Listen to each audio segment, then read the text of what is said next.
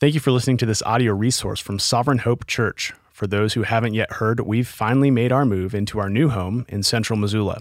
We'd love to see you Sunday mornings at 2010 3rd Avenue West and hope you're blessed by this online resource. Let's pray.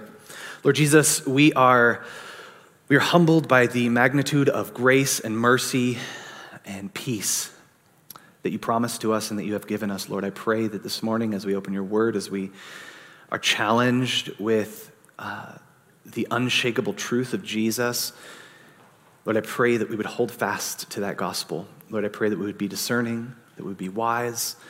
But I pray that our hearts would be penetrated by your word. Convict us where we are foolish and weak, where we do not believe right things about you. In the name of Jesus, we pray. Amen. So I don't know if you've noticed this, but people have strong opinions today. Politics, sports, everywhere, perhaps more than ever, we find ourselves divided politically, even to the point of anger, violence, and rage. You can't turn on a news network or a news website, uh, an aggregate news website, or load Twitter without being bombarded with rhetoric and exaggerations of one side trying to paint the other in a negative light. Uh, these have even extended into personal interactions between friends and family and classmates. And as a sports fan, I am as guilty as any of these strong opinions. You know, there are television programs on sports networks literally dedicated to arguing useless things that are going to change next week. And they're the most popular ones. This tendency to separate from one another along serious things like ideological lines, philosophical, political, political religious, and not so serious things like sports and taste and preference. It's part and partial, parcel of our social climate today. But paradoxically, existing alongside these divisions is a longing for unity and peace, longing to be together, to come together in community, in consensus, and in relationships. And as Christians, that idea of unity is central to what it means to be the church. Various types of people from various times, varying places on earth, varying races and ethnicities coming together, unified in one faith, under one gospel, under one Jesus. It's a special thing, the gospel, that can bring together Jew and Gentile, old and young, Yankee fans and Red Sox fans. A central reality to the church is that there is a unity in the first things. But what we're reading this morning makes clear that that unity only extends so far. There is something worth dividing over, a truth that, when abandoned, ceases to hold together the ever competing worldviews of Jew and Gentile, of Grizzly and Bobcat. Inside of such a divided culture that yet longs for unity and peace, the Western church, I think, has held up this banner of unity as a standard against culture's encroaching wave of disagreement and conflict and division. And we're going to see this morning John arguing for division, specifically the church and her people rejecting any version of faith, any version of the gospel that abandons Jesus as its center. And it's not just rejecting the idea, but it's rejecting the people that would teach and give away this idea. And so, what we're going to see in the short letter this morning is simply this true love rejects all that abandons Jesus. True love rejects all that abandons Jesus. The big idea we're going to read about this morning is how the church is to respond to the idea, to how the church is to respond those, to those that have rejected the truth of Jesus as the Son of God made flesh, and what that temptation means for the church and her people, and how the church is to respond to that. And we're going to see that in kind of three separate sections this morning. First, we're going to see walking in the truth, in love. Second, we're going to see what the doctrine of the deceivers is. And then finally, we're going to see what the church's response is. And so everything John pens this morning, pens this morning is supportive of a church that is threatened by a Christless doctrine. As we read and dive into the text this morning, my hope is that it would provoke a heart of discernment, that we would be more cautious and thoughtful as to what and who we listen to, but also that we would corporately and privately actively reject any faith or spiritual practice or future hope that does not hold at its center the person and work of Jesus. So let's begin our letter this morning with John's greeting in verses 1 through 3.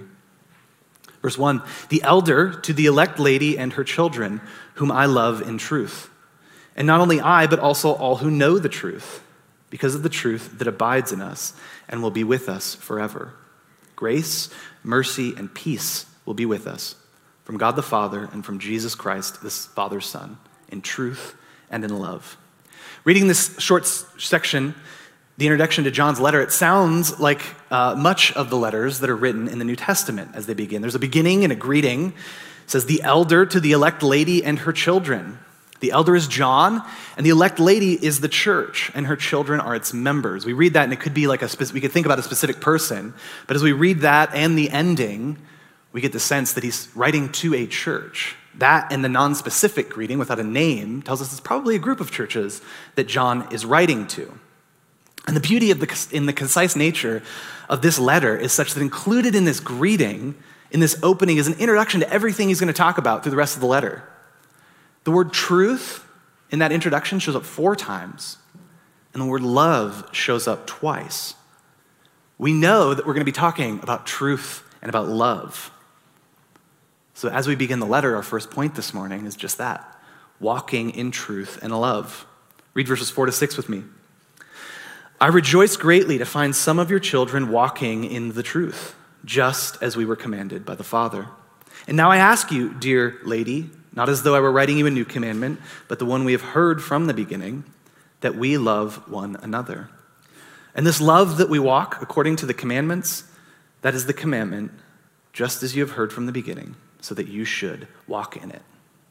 So, reading this first section, we see a couple of things. We see John is excited that some of this church is walking in this truth, that he asks them to love one another. And so he connects these two ideas of truth and love from the outset. So, there's a question begged here as we read the word truth. What is it he's talking about? When he says truth, what does he mean? What truth is he excited that they are walking in? What is he celebrating and affirming? There are lots of truths that we could celebrate and affirm. But here, John is pointing to something very unique, very specific. As would be expected as we read 2 John, there is a lot of consonants if we were to read 1 John. Turn to 1 John, verse 1, or chapter 1, verse 5 through 7. He says this This is the message we have heard from God and proclaimed to you that God is light and in him is no darkness at all. If we say we have fellowship with him while we walk in darkness, we lie and do not practice the truth. But if we walk in light, as he is in the light, we have fellowship with one another, and the blood of Jesus, his son, cleanses us from all sin. Now look at chapter 3, verses 23 and 24. And this is his commandment that we believe in the name of his son Jesus Christ and love one another just as he commands us. Whoever keeps his commandments abides in God, and God in him. And by this, we know that he abides in us, the Spirit whom he has given us. Walking in truth is to live a life in a way that is consistent with the commands and example of Jesus as the incarnate Son of God. The distinction in the first verse between light and darkness is a distinction between walking in light of the reality of Jesus as the Savior for mankind, or not walking in darkness is not walking in the truth of the gospel of Jesus as the Savior. And walking in light is to walk in light of the truth of Jesus as the Savior. The truth that John's talking about here in 2 John is an affirmation of this church's commitment to the doctrine of Jesus. It might seem a silly thing to affirm in a church, right? They're Christians. Yay, you love Jesus. Of course we do. But look at the phrase again in the way he phrases it in verse 4. I rejoice greatly to find some of your children walking in the truth, just as we were commanded by the Father. John only has affirmation for some of these church members. As will be clear in the coming verses, this was not a given reality for this entire church, for all in this church that would call themselves Christian. And nevertheless, he follows up his command or his affirmation with a request and a command. Look at verse 5. And now I ask you, dear lady, not as though I were writing you a new commandment, but the one we have had from the beginning, that we love one another. Now, love, like the word unity, it's an idea and it's a virtue that we can all get behind. When we think about love, we think of a verb. We think about the outward facing aspects of who we are as a church. Part of our 50 50 legacy a couple of years ago has three pillars it's to be a healthy church, a Missoula church, and a sending church. We love the idea of being a Missoula church, of loving our community, of serving the weak, of helping those in need, of giving where there's need. But as foundational as that is for who God calls his people to be and who we want to be as a church, that's not the kind of love that John is talking about here. He's talking about loving one another. Those inside of the church loving those inside of the church. And now, again, there could be a lot of vagary around the word love. There's with many words in the Bible. Like, what does it mean to love one another? What exactly is John after here as he asks them to love? And again, our, mind, our minds probably wander to acts of service and generosity and giving. Maybe to caring for Sarah and Tyler as they're out this week, helping them with meals, encouraging them, praying with them, helping with their children. It might wander to serving those that are sick. It might wander to helping those that someone needs moving. Again, all good things, all charges given to God's people, just not here. Look at how John clarifies what he means by love when he defines it in verse 6. And this is love, that we walk according to his commandments. This is the commandment, just as you've heard from the beginning, so that you should walk in it. Walk in what? Walk in truth.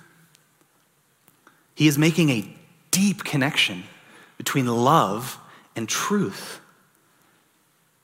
He's making a deep connection between love inside of the church and walking in truth, which he already established. Walking in truth is what? Walking in light of the reality of Jesus, the doctrine of Jesus.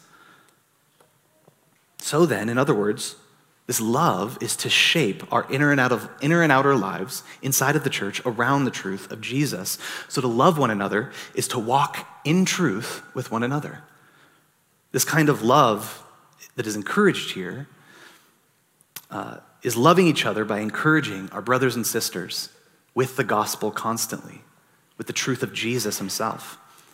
Reminding the suffering church member what Paul writes in Romans that this present glory is not worth being, or this present suffering is not worth being compared to the glory that is to be revealed to us, a glory purchased by the blood of Jesus.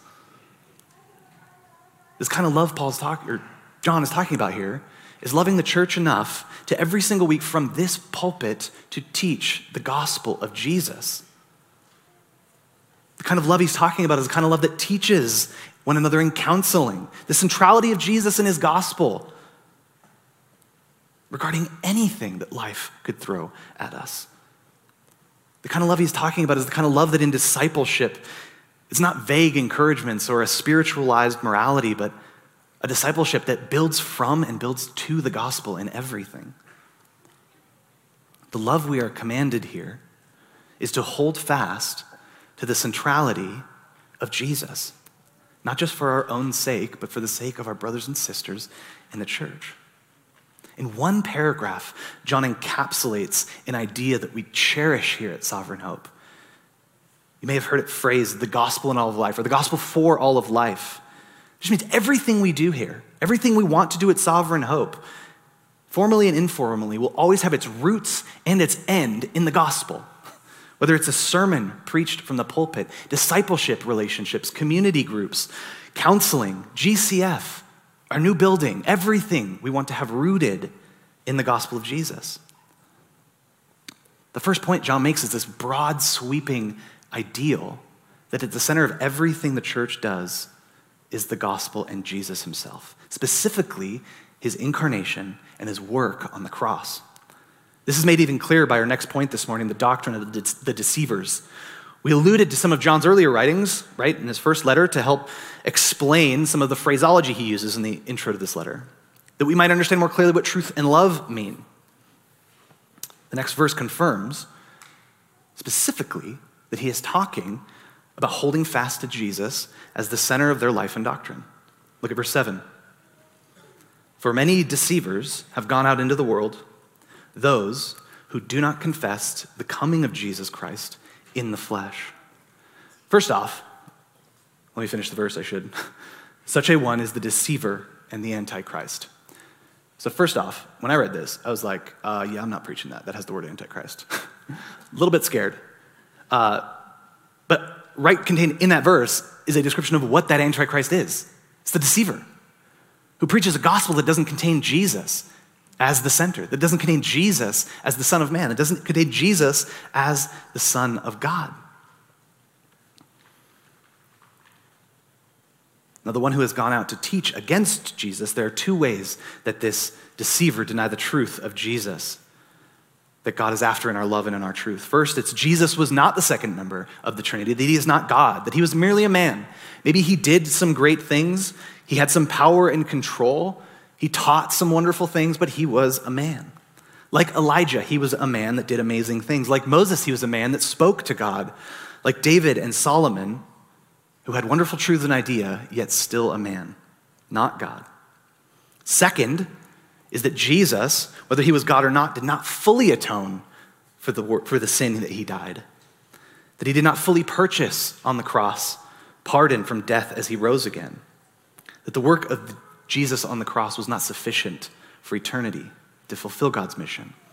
Either way, these deceivers are teaching lies and deceptions about who Jesus is and the role that he plays in the life of the believer, in the life of the church. So, putting this all together, John is encouraging these churches to walk in the truth of the gospel, to love one another with that gospel, because there are these insidious and deceptive teachers and leaders trying to pull people away from Jesus, trying to pull people away from Jesus at the center of their life and doctrine.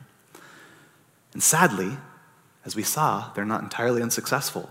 Look at verse 4 again. I rejoice greatly to find some of your children walking in the truth. If some of them are walking in the truth, that assumes some of them are not. Presumably, there was great concern on John's part and the rest of his church that these deceivers were attractive in their lives, that they were persuasive in pulling people away from Jesus. And there were a lot of historical, heretical teachings of these kinds of folks. But common amongst all of them is this idea that Jesus is not the fulfillment, that Jesus is not the center, that Jesus is not enough. Something vital to get here is John is making a historical, factual claim. He says, Those who do not confess the coming of Jesus Christ in the flesh. Jesus was a real man, a real living, breathing person on this earth. God made flesh, incarnate deity in as much a it is as much a historical fact claim that John is making here as it is a theological or spiritual one. And this is so important, especially as we read it now. Because often we can read God's word, study it, talk about it, and sometimes we forget we're reading real life. Like we're reading real history as God penned it for us, especially regarding Jesus and his life and his death and resurrection. Look how Paul talks about Jesus in 1 Corinthians chapter 15. Now I would remind you, brother, now I would remind you, brothers, of the gospel I preached to you, which you received, in which you stand, and by which you are being saved, if you hold fast to the word I preached to you, unless you believed in vain. These are the first things, of Paul. For I delivered to you as of first importance what I also received that Christ died for our sins in accordance with the scriptures that he was buried, that he was raised on the third day in accordance with the scriptures. And then he appeared to Cephas and then to the twelve. Then appeared to more than 500 brothers at one time, most of whom are all still alive, though some have fallen asleep. Then he appeared to James, then to all of the apostles. Last of all, as to one untimely born, he appeared also to me. The way God saved his people is through the very physical reality of Jesus, the very physical reality of his excruciating suffering and death on a cross, a wooden cross where he sweat and bled. Central to the gospel is the very idea of the physical reality that after he died, that body was raised again. Central to the reality of Jesus in the gospel is that after he was raised again, he appeared to real people, real people who saw him alive. See, the historical reality of Jesus are central to love and truth, as are the spiritual realities. Because without the physical reality of Jesus, the spiritual ones don't matter. I have a friend that I went to school with. Uh, became really good friends for a while before they left Missoula, and um, we were friends for a long time. And I thought forever that this person was a believer that trusted in Jesus for their hope and their salvation. And Jessalyn and I went to see them uh, a number of years ago, and we were talking about life and faith and spirituality and just kind of our life in context of faith in the gospel. And our conversation led somehow to this very topic the historicity of Jesus and the gospel. And near the end of the conversation, this person, who I had little doubt was a believer, made a comment that just floored me. They asked if I thought that someone had to believe in Jesus was really God in the flesh, that he really died, that he really rose from death in order to be a Christian in the eyes of God. I said, Of course. Of course. This person said they didn't think so. And then I asked if they thought that. They said no. Said it's a story, a metaphor meant to point to virtue and the character of God that humanity should aspire to. They're in achieving closeness and communion with our Creator. Since then, I've had that exact same conversation with probably two dozen students on campus. Church, this rejection of Jesus is veiled in metaphors, stories, and poetry, and it's far more pervasive than we think.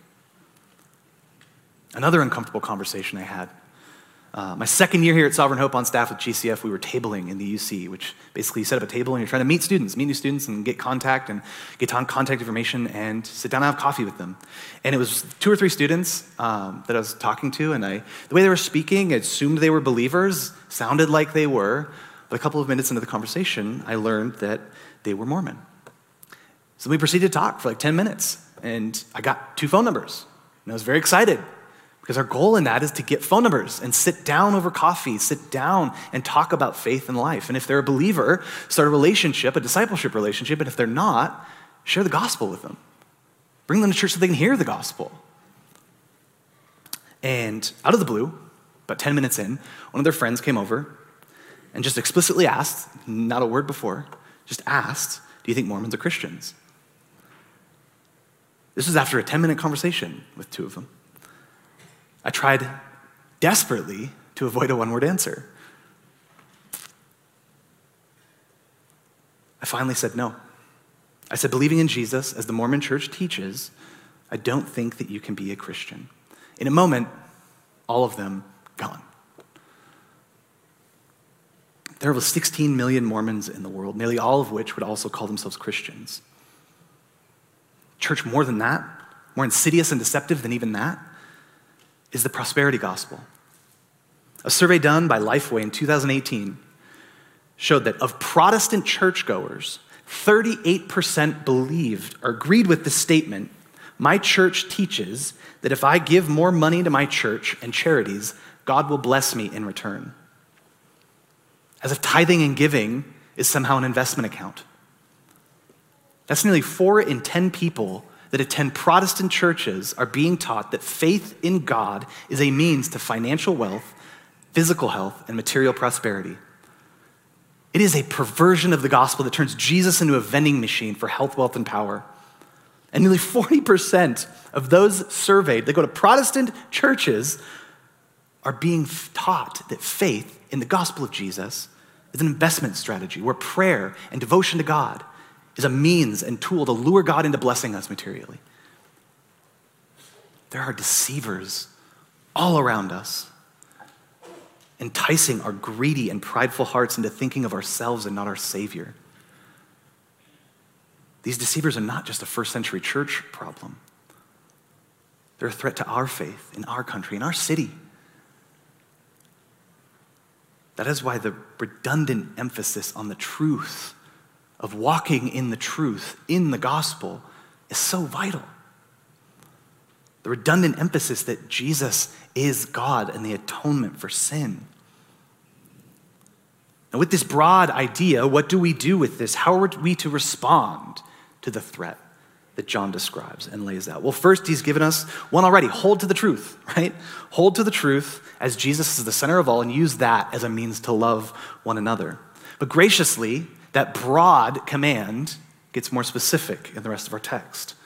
That's what we're going to see here for the rest of our text is our third point, how the church responds. For the rest of the body, we're going to be getting a window into specifically how these churches are to respond to the threat of the deceivers with love. We get three different facets of that love, and first is hold on to hope. Look at 2 John, verse 8. Watch yourselves so that you may not lose what we have worked for, but may win a full reward. Threaded throughout this whole letter is a, in the short letter, is a hope in what will be. Hope in an eternity promised and secured by Jesus for his people. The command here is to watch yourselves, take care of your doctrine and your teaching and what you believe and think. Ensure that what you were believing and teaching and holding on to is consistent with walking in truth and love. It's not entirely different than his command earlier. Yet look at the weight he puts at the end of the verse. Watch yourselves so that you may not lose what we have worked for, but may win the full reward. This is clear reference to eternity. This clear reference to eternity only heightens the vitality of holding fast to Jesus, because what's at stake is not a matter of opinion, but salvation, eternity. Which is why his language towards those deceivers is so harsh, why he used that dreaded word, antichrist. That's why the language, he pre- the language to those who preach a Christless gospel is so harsh, because so much more is at stake here. And this isn't the first time he alludes to eternity in our text. Look at verses 1 through 3 one more time. The elder to the elect lady and her children, whom I love in truth, and not only I, but also all who know the truth, because of the truth that abides in us and will be with us forever. Grace, mercy, and peace will be with us from God the Father and from Jesus Christ, the Father's Son, in truth and love. This is a church threatened by a Christless gospel that some have bought into. They're likely discouraged and anxious. So John threads through this letter this hope in what will be, this hope in what is promised if you hold fast to the gospel of Jesus. The beauty of the gospel is not that it promises material prosperity or even relational harmony or political power. The beauty of the gospel is that it promises an eternity of peace, grace, and mercy, a reward that moth and rust will not destroy. And yet, that's what's so tempting, isn't it? We want our reward now. We want a more immediate fulfillment for our comforts and our peace and our pleasures, which is perhaps why the prosperity gospel is so appealing. See, what this church needs is hope. Some of their people are being lured and enticed by these false ideas of faith and spirituality that abandon Jesus. They're likely being persecuted. There's a lot of suffering and pain happening in this church, and they need hope. See, true hope for the Christian is not in rescue from our current circumstances. There are a lot of religions, secular creeds, and consumer goods that promise to save you from joblessness, addiction, and relational disharmony. Only Jesus can offer an eternal reward. Only Jesus can offer what will be. So, the first way that we love each other is by holding on to the hope of eternity. Second, it's this teach Jesus always. Check 2 John, verse 9. Everyone who goes on ahead and does not abide in the teaching of Christ does not have God. Whoever abides in the teaching has both the Father and the Son. So the phrase goes on ahead and abide in are contrasted here, right? If Jesus wasn't really the Son of God, didn't really atone for all of our sin, only partially paid that penalty, then of course there would be more to move on to. There would be more work to do. There would be more atoning to do. There would be more work to reconcile our sinful soul back to a holy and perfect God. But Jesus said on the cross, It is finished, complete. Sin totally and utterly paid for in a moment. there is no effort or work or sacrifice or penance to be paid. To say or teach otherwise is to not have God.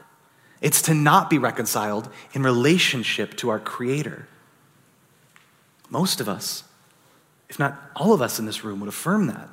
But there are subtle ways that we move beyond the gospel, looking for answers to our spiritual woes in something else. Blog posts, TED Talks, podcasts, a new book, medication, a distraction, self care. All of those things are not bad things. All of those things can be a means of grace for us to alleviate suffering, make sense of our experiences, or put in a modern context that's what the, which the Bible makes clear. But as with everything, we're tempted with excess. We're tempted to rely on those graces more and more for relief, more and more for hope. So, what our hearts gravitate towards is no longer the gospel of Jesus, but the gifts he's given us. It's why we emphasize what we did earlier about ministry here at Sovereign Hope. Never would we think ourselves too advanced or too broken for the gospel.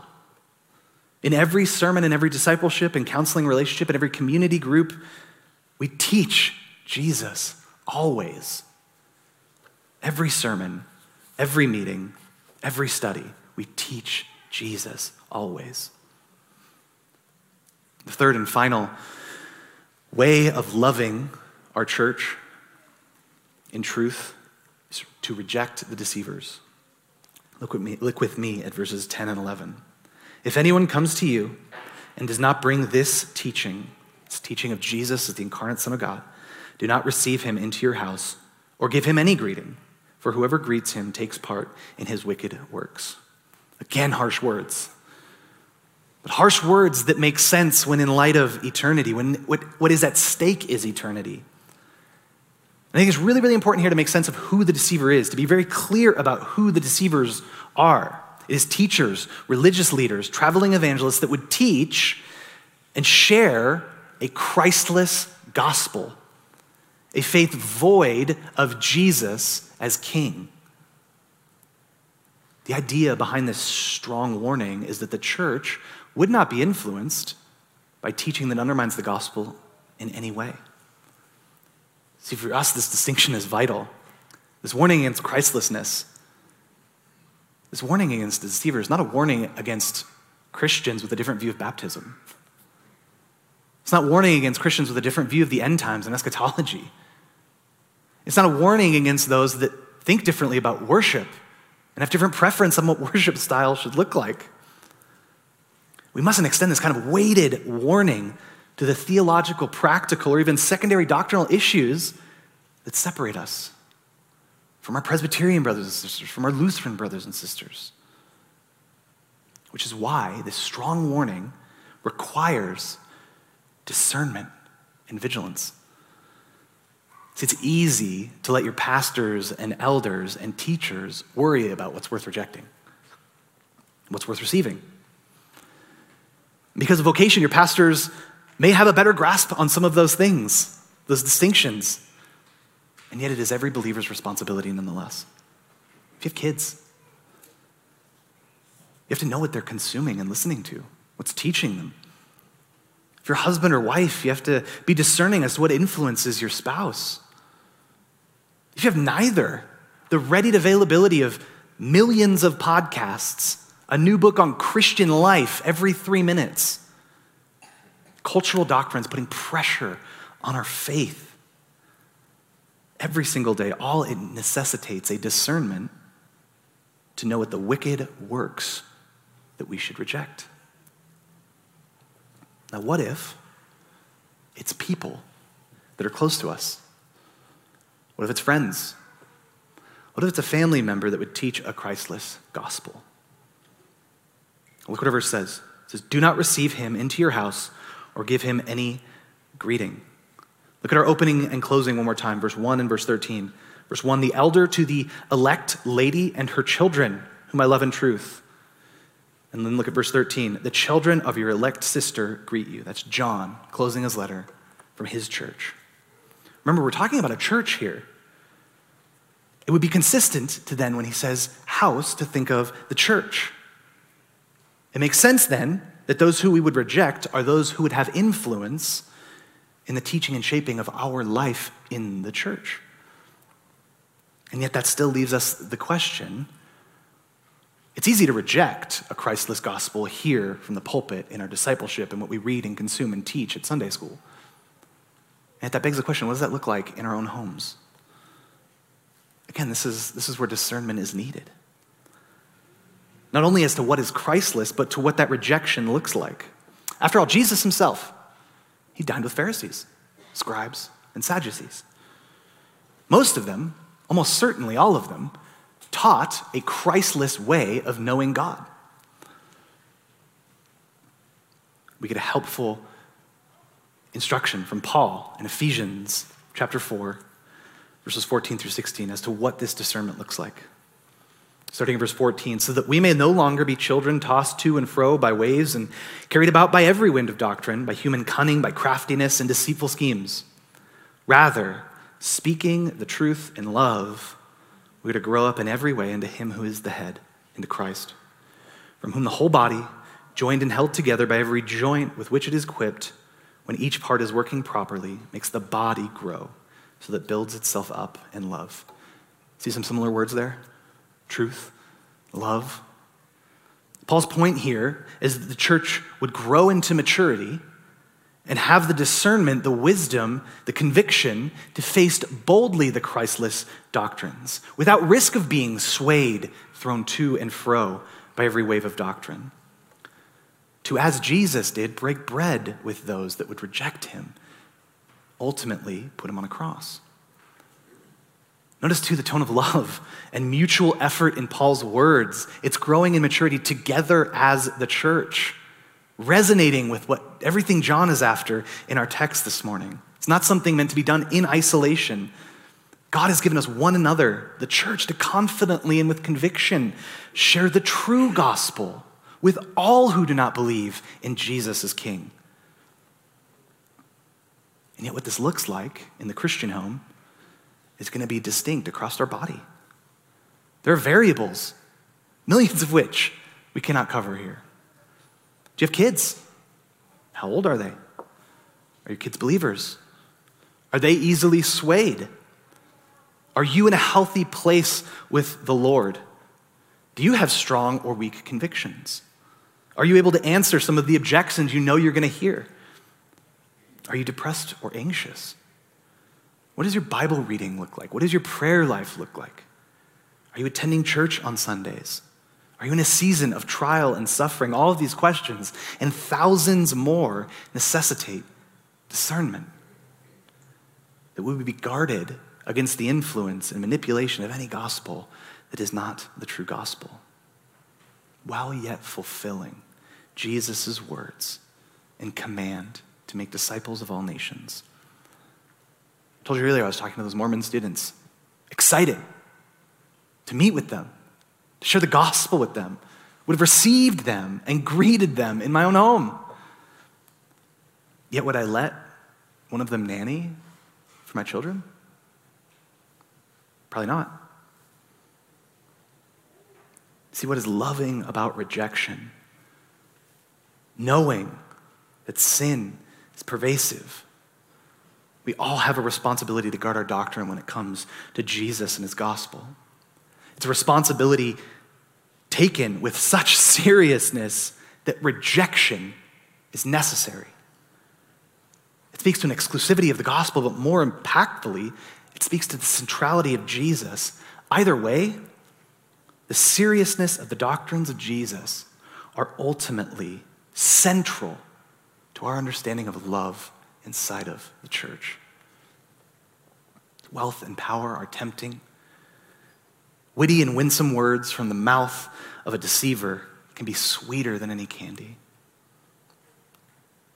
Guarding ourselves, our families, our church from such deception is one of the greatest acts of love we can do for one another.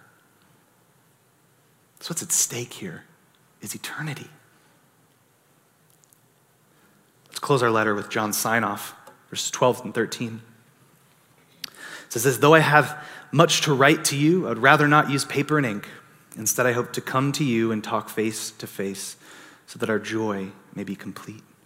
The children of your elect sister greet you. I love how he closes it. I'm not going to waste pen, I'm not going to waste paper, I'm not going to waste ink. I want to come see you.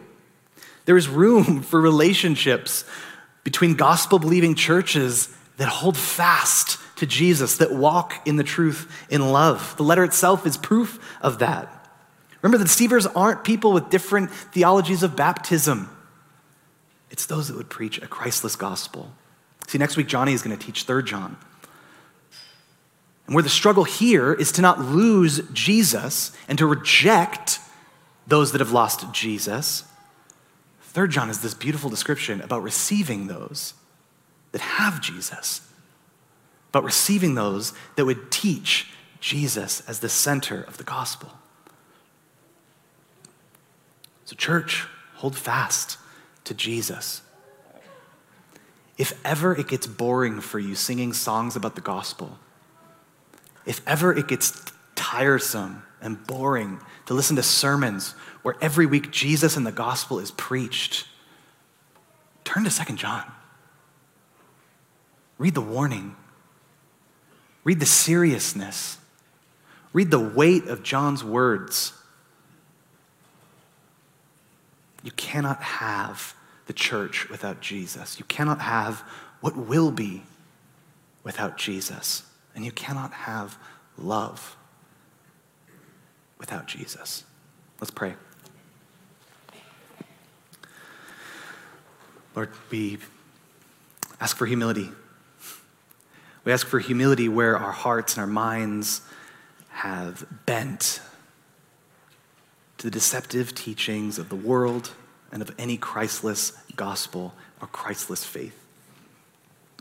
Lord, I ask for discernment. That we might discern the deception that is in whatever it is we're consuming, whatever it is we listen to, and whatever it is that influences us. Lord, I pray for wisdom and clarity, that we might know what rejection looks like, both inside of the church and out, Lord. I pray that our hearts would grow into maturity Lord, that this would motivate us to, to love one another in maturity, to help each other grow, that we might not be thrown to and fro by every wave and wind of doctrine. That I pray that we would hold fast to the hope that will be. Pray that it would move and motivate and shape us is the beautiful truth that our eternity is secured, that it was enough, that it is finished. In Jesus' name we pray. Amen.